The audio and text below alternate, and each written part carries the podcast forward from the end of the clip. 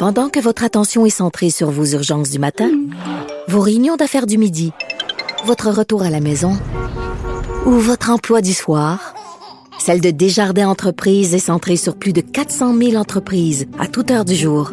Grâce à notre connaissance des secteurs d'activité et à notre accompagnement spécialisé, nous aidons les entrepreneurs à relever chaque défi pour qu'ils puissent rester centrés sur ce qui compte, le développement de leur entreprise.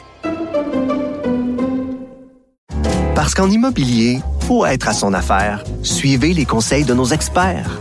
Via Capital, les courtiers immobiliers qu'on aime référer. Bonne écoute.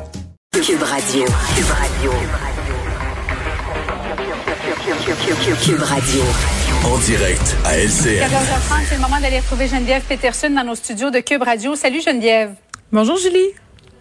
Alors, tu te demandes, parce que nous sommes le 25 novembre, un mois très exactement avant le 25 décembre, ben oui, et tu te demandes si ce sera vraiment un Noël pour tout le monde ou seulement pour ceux qui sont vraiment privilégiés. Oui, je pense que j'ai jamais autant parlé de Noël de toute ma vie. Ah Julie, pour vrai, là. Euh, puis je pense que ça témoigne de quelque chose, là. C'est un peu perçu comme une bouffée d'air auquel on aura droit euh, pendant ces quatre jours euh, qu'on nous a octroyés. C'est un peu la même chose avec les vacances d'été euh, et l'Halloween parce qu'on voulait savoir exactement ce à quoi on aurait droit. On a tous un peu le cabin fever là, de façon collective, c'est-à-dire qu'on est enfermés chez nous. On sait pas trop, mais maintenant qu'on a dit ça, là, on nous a annoncé euh, des mesures. On en a discuté toi et moi. Hier, on a un peu rétro-pédalé sur ces mesures-là en disant bon, ben, on vous a donné quatre jours. Finalement, c'est deux. Euh, puis on a vraiment misé sur expliquer euh, les conditions dans lesquelles on allait pouvoir se réunir.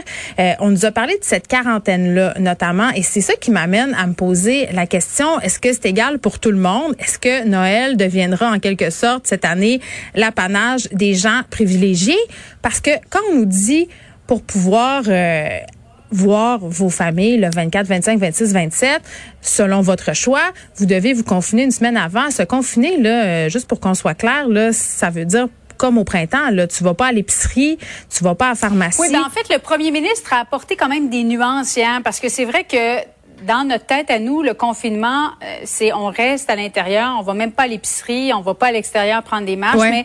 Mais M. Legault disait, si vous avez un masque et vous pouvez toujours respecter le 2 mètres, on considère ça comme une espèce de quarantaine là, qui compte avant les rassemblements du temps des fêtes. Ben- Sauf que de venir au travail, euh, c'est ne pas respecter la quarantaine, tout comme envoyer notre enfant à la garderie ou à l'école. Ben c'est ça, puis c'est là où moi j'ai un problème. C'est pas clair là. où, Ok, si tu mets un masque, tu mets des gants, tu peux aller à l'épicerie et tout Ouais. ça. Mais à un moment donné, euh, je pense que ça prend des consignes claires et ça prend des balises claires à savoir qu'est-ce qu'un vrai confinement ou pas. Là, ce qu'on vient d'énumérer, ben c'est pas ça un confinement. Je suis désolée. Euh, après ça, c'est quoi? Tu fais tes sorties essentielles. C'est quoi essentiel pour moi n'égale pas nécessairement essentiel pour toi.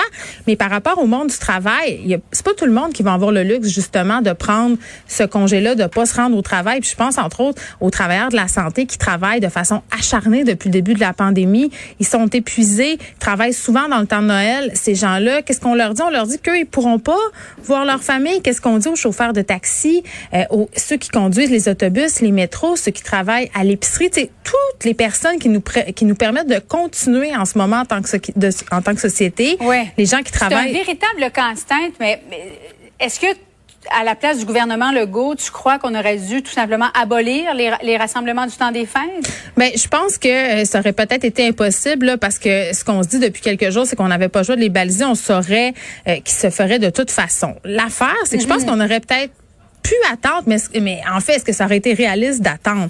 Parce que là, j'ai l'impression qu'on nous annonce des mesures, mais qu'il y a toujours un si. Si ça continue, on pourrait modifier l'affaire.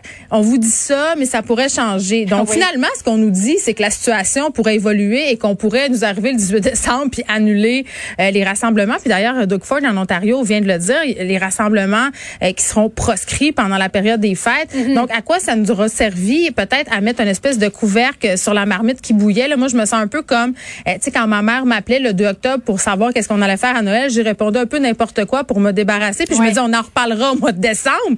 J'ai l'impression que c'est un peu ça euh, qu'on a fait au niveau stratégique, Alors, mais pas vivement clair. le 17 décembre. Geneviève, on doit te laisser immédiatement parce qu'on doit aller à la période de questions à Ottawa. Merci beaucoup. Merci. À demain.